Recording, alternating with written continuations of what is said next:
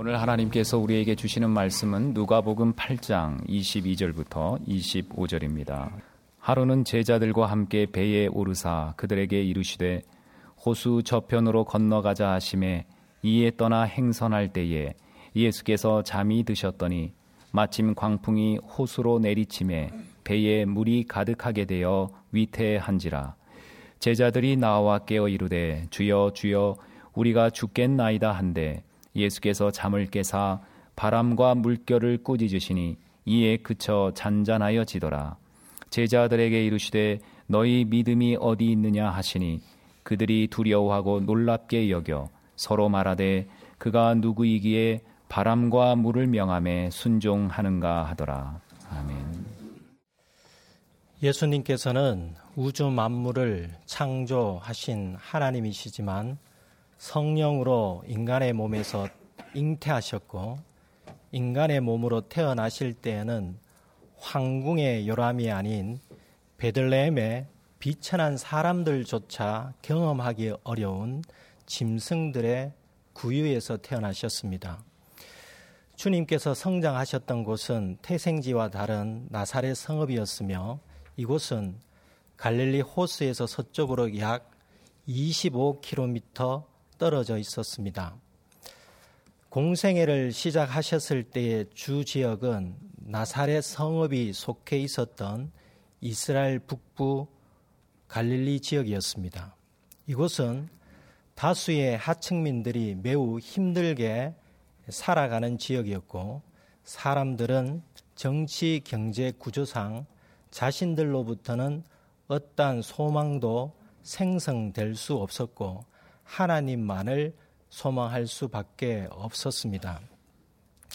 주님께서는 이런 처지에 있었던 갈릴리 사람들을 1차 전도의 대상으로 삼아 복음을 전하심으로써 메시아에 대한 소망이 더 이상 미래적인 것이 아니라 현재 실현되었음을 보여주셨습니다. 갈릴리에는 중앙에 큰 호수가 위치해 있었습니다. 이 호수는 갈릴리 호수로 불려지며 염분이 없는 담수호였습니다. 갈릴리 호수는 마포구 면적의 약 7배 정도의 크기로 주변 지역의 가난한 사람들에게 물과 먹을거리를 제공하는 생명의 호수와도 같았습니다. 이러한 특성으로 인해 호수 주변에는 성읍들이 많았습니다.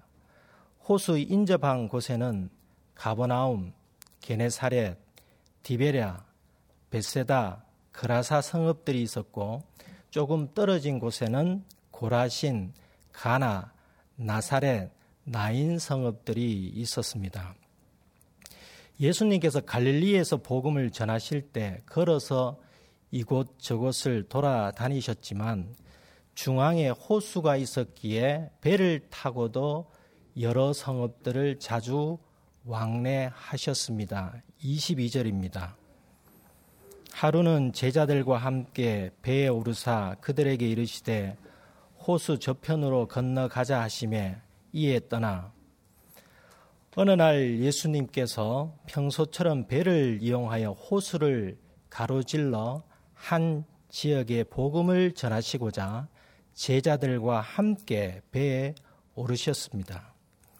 주님께서는 열두 제자들을 부르신 후 그들과 함께 복음을 전하셨는데 이날에도 제자들과 함께 복음을 전하시기 위해 배에 승선하셨습니다. 호수 저편으로 건너가자 라고 제자들에게 말씀 하셨는데 호수 저편은 26절을 보면 그라사 성읍임을 알 수 있습니다.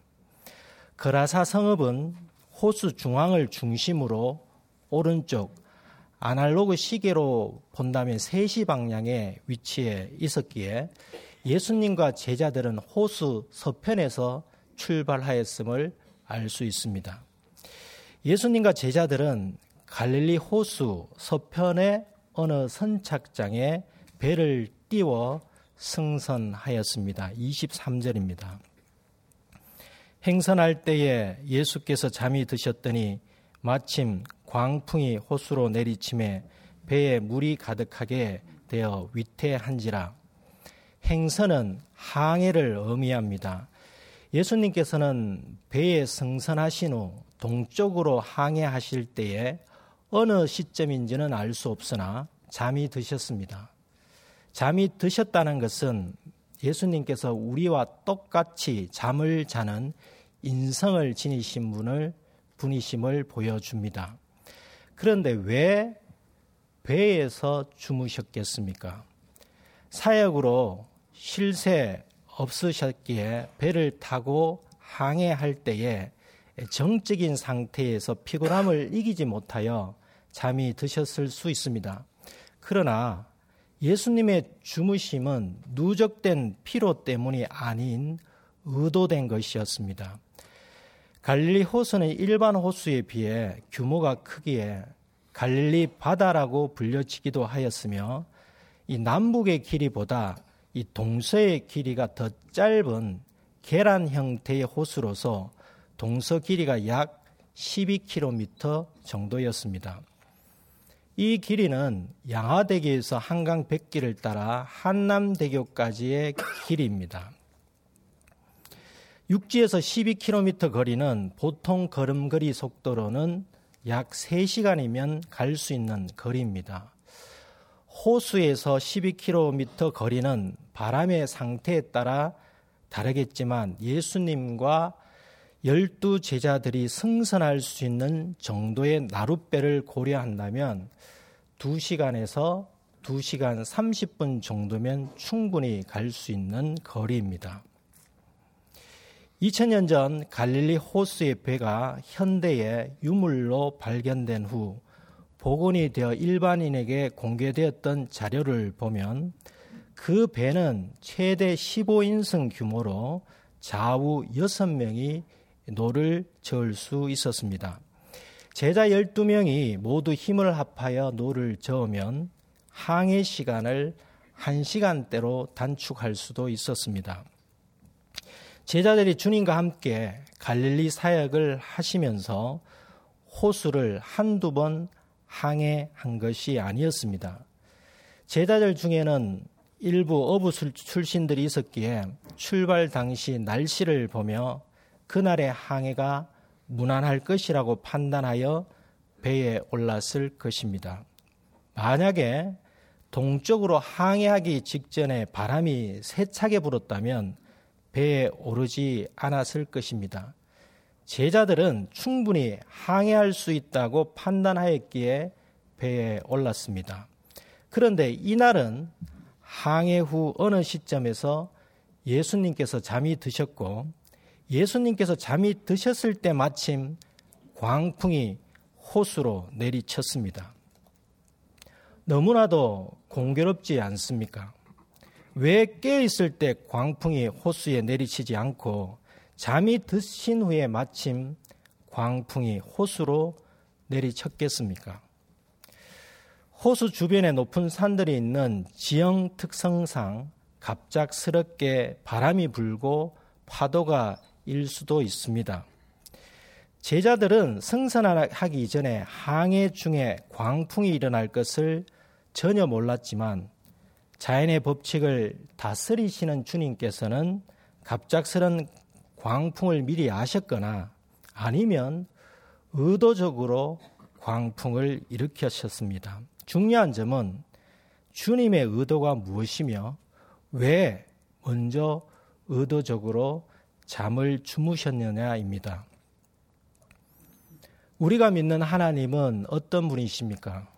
죄에 건세했던 사람들을 불쌍히 여기시고 독생자 예수님을 이 땅에 보내시어 십자가의 피를 흘리게 하심으로 우리가 받을 죄의 형벌을 예수님께서 대신 지시게 하시고 속죄의 희생 제물이 되게 하셨습니다.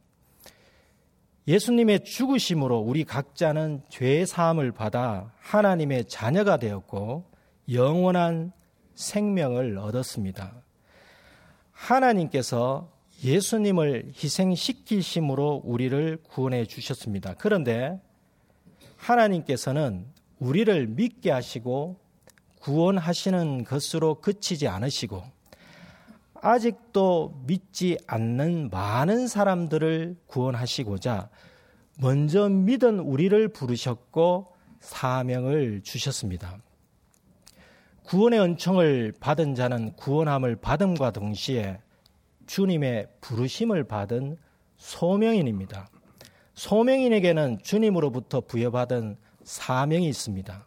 이 사명은 아직까지 하나님을 알지 못하여 죄의 근세 아래 있는 자들을 하나님께로 인도하는 은혜의 통로가 되는 것입니다.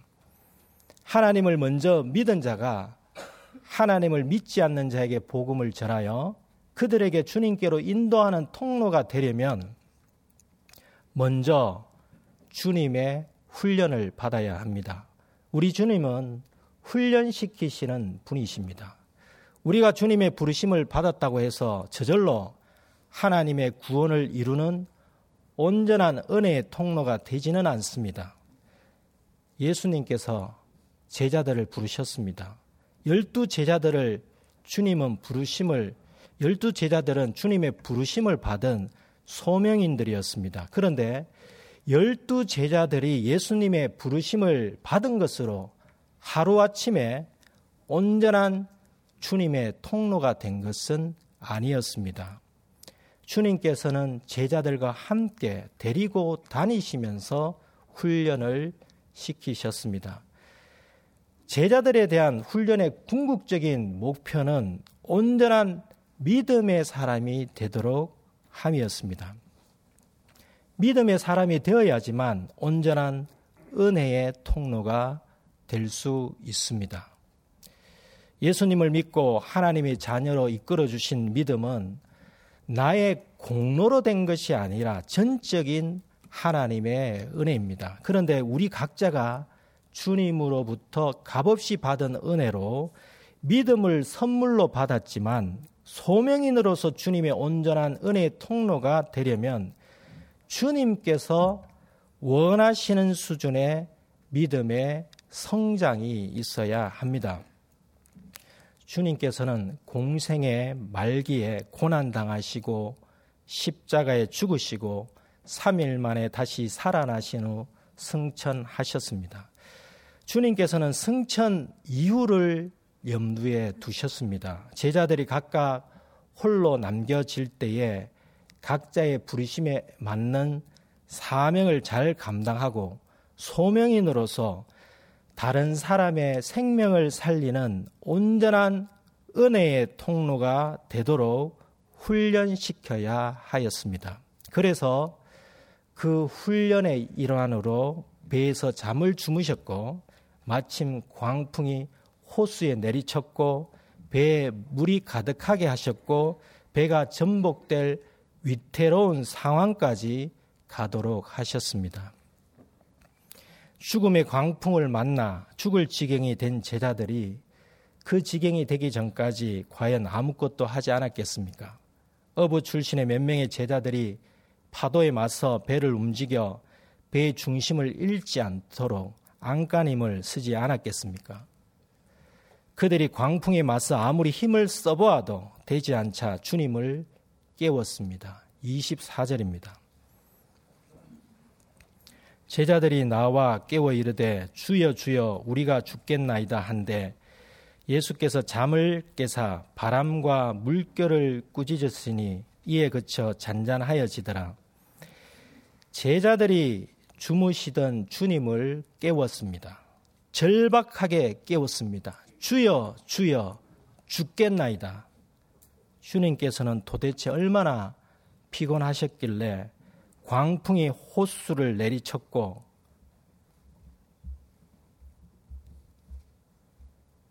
파도가 일어 배에 물이 가득하게 되었고 전복의 위기를 맞았는데도 잠에서 깨지 않고 어찌 주무실 수 있습니까? 배가 흔들리고 파도로 배에 물이 가득할 정도였다면 주님의 옷이 젖었을 법도 한데 깨지 않고 주무시니 도저히 믿겨지지 않는 장면입니다. 주님께서 의도하지 않으셨다면 이렇게 깨지 않고 가만히 있을 수 있었겠습니까? 상황이 위태하다고 판단한 제자들이 주님을 깨우자 주님께서는 잠에서 깨신 후 바람과 물결을 꾸짖으셨습니다. 이 장면도 흥미롭습니다. 주님께서 정말 업고 가도 모를 정도로 피곤해서 잠을 주무시는 분이셨다면 제자들에 의해 깨자마자 위기 상황을 파악하고 즉각적인 조치를 취하지 못했을 것입니다. 만약에 열두 제자들의 스승이 예수님이 아닌 일반 사람이었다면 잠에서 깨어나 위태로운 상황을 빨리 파악했더라도 당황해서 진두지휘를 하지 못했을 것입니다. 하지만 주님께서는 제자들에 의해 잠에서 깨자마자 바람과 물결을 꾸짖었습니다. 마치 모든 가정을 다 아셨던 분처럼 깨신 후 바람과 물결을 잔잔하게 하셨습니다. 평소 각종 병든 자들과 가난한 자들에게 인자하게 대하셨던 주님을 생각해 본다면 광풍으로 인해 배에 물이 가득하여 침몰된 위태로운 상황이라고 판단하여 두려워했던 제자들에게 깜빡 잠이 들어 미안하구나 라고 말씀하신 후 따뜻하게 위로해 주는 장면이 이어져야 합니다. 그러나 예수님께서는 이런 말씀을 하지 않으셨습니다. 25절입니다. 제자들에게 이르시되 너희 믿음이 어디 있느냐 하시니 그들이 두려워하고 놀랍게 여겨 서로 말하되 그가 누구이기에 바람과 물을 명함에 순종하는가 하더라. 주님께서 바람과 물결을 잔잔하게 하신 후 제자들에게 하신 말씀이 위로가 아니라 너희 믿음이 어디 있느냐 는 책망이었습니다.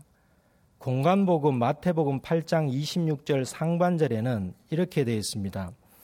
예수께서 이르시되 어찌하여 무서워하느냐 믿음이 작은 자들아.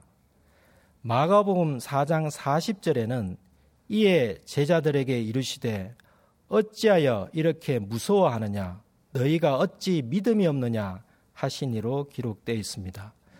공동 번역에는 25절 상반절을 이렇게 번역하고 있습니다. 예수께서는 제자들에게 너희의 믿음은 다 어떻게 되었느냐 하시며 책망하셨다. 주님께서 제자들에게 하신 말씀은 결코 보통 사람들이 기대하는 수준의 위로의 말씀이 아니었습니다. 오히려 책망의 말씀을 하셨습니다. 주님께서 제자들에게 너희 믿음이 어디 있느냐? 라고 하셨던 말씀을 통해서 주님의 의도를 알 수 있습니다. 제자들의 주님의 부르심을 받아 주님과 함께 복음을 전하고 있었지만 다른 사람의 생명을 살릴 수 있는 온전한 은혜의 통로가 되기 위해서는 거기에 맞는 믿음이 필요하였습니다.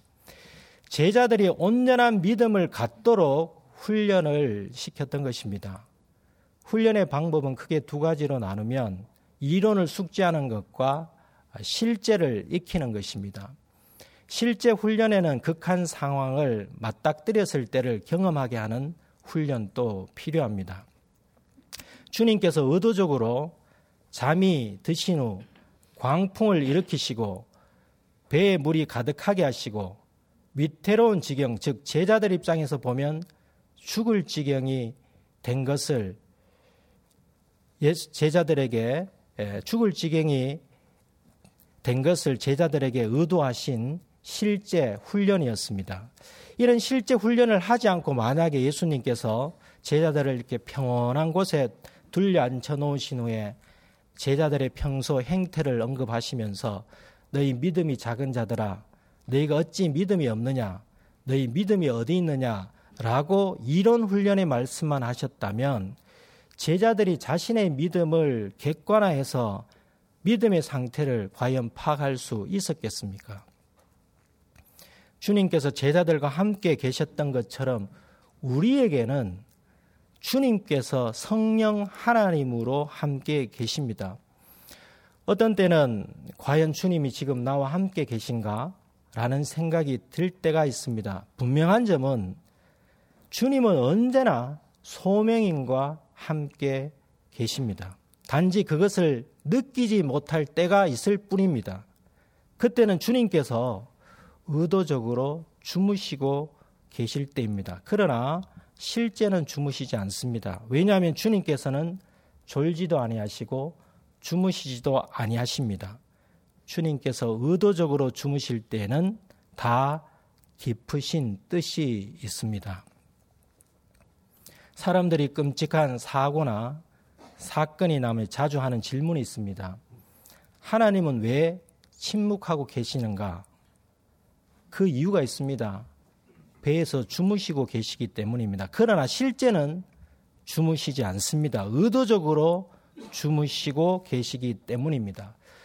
의도적으로 주무실 때는 자녀를 향한 깊으신 뜻이 있으신데 그중 하나 분명한 것은 자녀들에게 온전한 믿음의 사람, 온전한 은혜의 통로가 되도록 훈련시키기 위함입니다.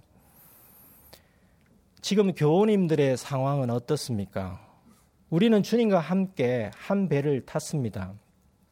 주님과 함께 한 배를 탔는데 광풍이 세차게 불어와 죽을 지경이 되셨습니까? 암이라는 광풍이 세차게 불어왔습니까? 현대 의학으로 고칠 수 없는 불치병의 광풍이 불어왔습니까? 아니면 그 질병의 광풍으로 인해 사랑하는 아내와 남편, 부모와 자식, 형제, 자매를 떠나 보내셨습니까? 갑작스런 광풍이 호수로 내리치듯 갑작스런 화재나 사고로 가족이 희생당하거나 전혀 의도치 않게 타인의 재산과 인명 피해에 연루되셨습니까? 아니면 정책의 변화로 경제적으로 극심한 어려움을 겪고 계십니까? 이럴 때 어떤 생각을 많이 하십니까? 도대체 주님은 왜 침묵하시는가? 도대체 주님은 왜 주무시고 계시는가? 라고 말하며 주님을 원망하지 않습니까? 지금 닥친 광풍으로 인해 죽을 지경이 되었기에 죽겠다고 탄식하고 계신다면 주님께서 오셔서 그래 힘들지 내가 회복시켜 줄게 라는 말씀을 더 기대하실지 모르겠습니다. 그러나 주님께서는 말씀하십니다. 너희 믿음이 어디 있느냐?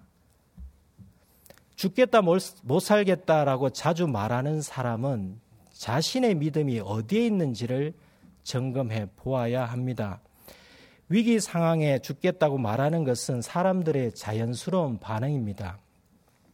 하지만 하나님의 자녀이자 소명인이라면 앞으로 죽겠다라는 말을 하지 마십시다. 죽을 것 같아도 죽겠다고 말을 하지 마십시다. 주님께서 주무시는 것 같지만 절대로 졸지도 아니하시고 주무시지도 않습니다. 나의 위기 사항을 다 알고 계십니다. 죽을 지경까지 가서도 죽지 않을 때가 더 많이 있습니다. 물론 어떤 경우에는 죽을 수도 있습니다. 분명한 점은 사람이 죽을 때에는 주님이 계시지 않기 때문에 죽는 것이 아니라는 사실입니다. 믿음이란 죽을 지경이 되어도 죽겠다고 말하지 않는 것입니다. 믿음이란 죽을 지경이라도 나와 함께 계시는 주님의 인도하심을 믿는 것입니다. 그러면 죽음의 유라굴로 강풍에서도 사도바울처럼 흔들림이 없을 것입니다. 배가 파선하여 겨우 육지로 올라가 이제 살았다며 감격했는데 예상치 못한 겨울 소낙비를 만나 흠뻑 젖어 몸이 덜덜 떨릴지라도 하나님을 원망하지 않을 것입니다. 우리는 상황의 문제가 아니라 언제나 믿음의 문제에 직면합니다. 믿음은 추상적이지 않고 구체적이어야 한다면 그리고 현재 상황에서 주님께서 너희 믿음이 어디 있느냐고 물으신다면 어떻게 대답할 수 있겠습니까? 주님, 내가 또는 내 가족이 암 또는 불치병에 걸렸지만 죽겠다고 말하며 원망하지 않겠습니다. 주님, 내 가족이 질병이나 사고로 이 세상을 떠났지만 죽겠다고 말하며 원망하지 않겠습니다. 주님, 내가 또는 내 가족이 실직이 되고 사업이 큰 위기 가운데 빠져도 죽겠다고 말하며 원망하지 않겠습니다. 믿음이란 죽을 상황에서도 죽겠다고 말하지 않는 것입니다. 믿음은 어떠한 어려운 상황 속에서도 그 상황을 있는 그대로 받아들이는 것입니다. 왜냐하면 훈련시키는 주님께서 나와 함께 계시기 때문입니다. 제자들은 갈리 호수의 광풍을 만나기 이전에 주님의 많은 기적을 보았습니다. 귀신 들린 자들과 많은 병자들을 고치신 것을 옆에서 목격했습니다. 심지어 주님께서 나인성 과부의 아들을 살리실 때 옆에서 목격했습니다. 이렇게 예수님의 놀라운 능력을 목격하였음에도 불구하고 광풍으로 인해 위태로워지자 죽겠다라고 말했습니다. 죽겠다라고 말만 했던 것이 아니라 바람과 물결을 잔잔하게 하신 주님을 가리켜 그가 누구이신가 라는 무지와 불신의 말을 하였습니다. 주님께서 문제를 해결해 주실 때 그 은혜에 감사하는 것은 좋지만 매번 그가 누구이게라고 말한다면 그것이 과연 바른 믿음이겠습니까? 전지전능하신 주님께서 온 우주와 그 우주의 운행 법칙을 만드셨는데 그가 누구이게 라며 반복적으로 말한다면 주님을 제대로 알지 못하고 있다는 의미입니다. 주님의 고난과 죽음과 부활의 의미를 잘 모른다는 의미입니다. 3일 만에 다시 살아나신 예수님 안에서 무지와 불신의 옛 사람을 죽이고 믿음의 새 사람으로 거듭나지 못했다는 것을 의미합니다. 그가 누구이게라고 주님에 대한 무지와 불신이 섞인 말을 하는 사람은 2017년의 마지막 날이 지나도 2018년의 새해는 진정한 의미의 새해가 되지 못합니다. 진정한 의미의 새해는 믿음이 있는 자에게 옵니다. 그 믿음은 3일 만에 다시 살아나신 예수님 안에서 훈련을 받아 자신을 알고 예수님을 제대로 알아 새롭게 거듭난 자의 믿음입니다. 이제 2017년의 마지막 날이 13시간도 채 남지 않았습니다. 오늘 예배를 통하여 3일 만에 다시 살아나신 예수님 안에서 그가 누구이기에 라고 말하는 무지와 불신의 자를 죽이고 새롭게 태어나지 않는다면 남은 13시간을 흘려 보내더라도 그냥 시간의 흐름일 뿐 진정한 의미의 새해를 맞지 못할 것입니다.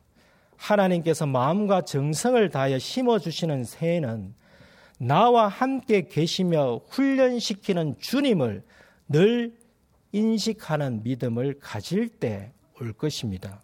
이런 믿음을 소유한 사람은 내가 또는 내 가족이 암과 불치병에서 주님의 은혜로 치유되었을 때 주님께 감사하며 찬양을 하되 그가 누구이기에라고 말하지 않을 것입니다.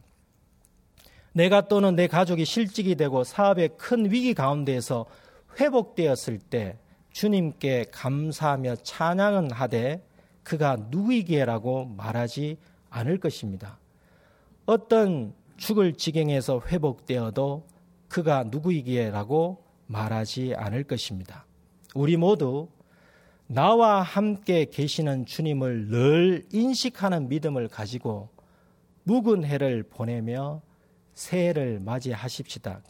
그럴 때 주님께서는 마음과 정성을 다하여 우리 믿는 자들을 심어 주실 것입니다. 기도하시겠습니다. 하나님 아버지 구원해 주심도 감사한데 소명인으로 불러 주셔서 감사드립니다. 2017년 한 해도 험한 풍파가 많았지만 주님의 은혜로 인도해 주셔서 감사드립니다. 주님을 믿고 주님의 부르심을 따라가는 가운데 죽음의 광풍을 만나서 죽을 지경이 되더라도 주님께서 잠을 주무시기에 침묵하신다고 생각하지 않게 하옵소서. 죽을 지경으로 몰아가는 광풍을 만났을 때에는 온전한 소명인 온전한 주님의 통로가 되도록 훈련시키시는 주님을 생각하게 하옵소서. 죽을 지경이 되어도 실제는 졸지도 아니하시고 주무시지도 아니하시는 주님을 생각하며 죽겠다고 말하지 않는 믿음의 사람이 되게 하옵소서. 주님의 은혜로 죽을 지경에서 벗어났을 때에도 그가 누구이기에라고 무지와 불신의 말을 하지 않는 믿음의 사람이 되게 하옵소서. 2017년 한 해가 무의미한 한 해로 보내지 않도록 3일 만에 다시 살아나신 예수님 안에서 믿음의 사람, 주님의 귀한 은혜의 통로가 되어 2018년을 진정한 의미의 새해로 맞이하게 하옵소서. 하나님께서 마음과 정성을 다하여 심어 주실 것에 대한 소망을 가지고 2018년을 맞이하게 하옵소서 예수님의 이름으로 기도드립니다. 아멘.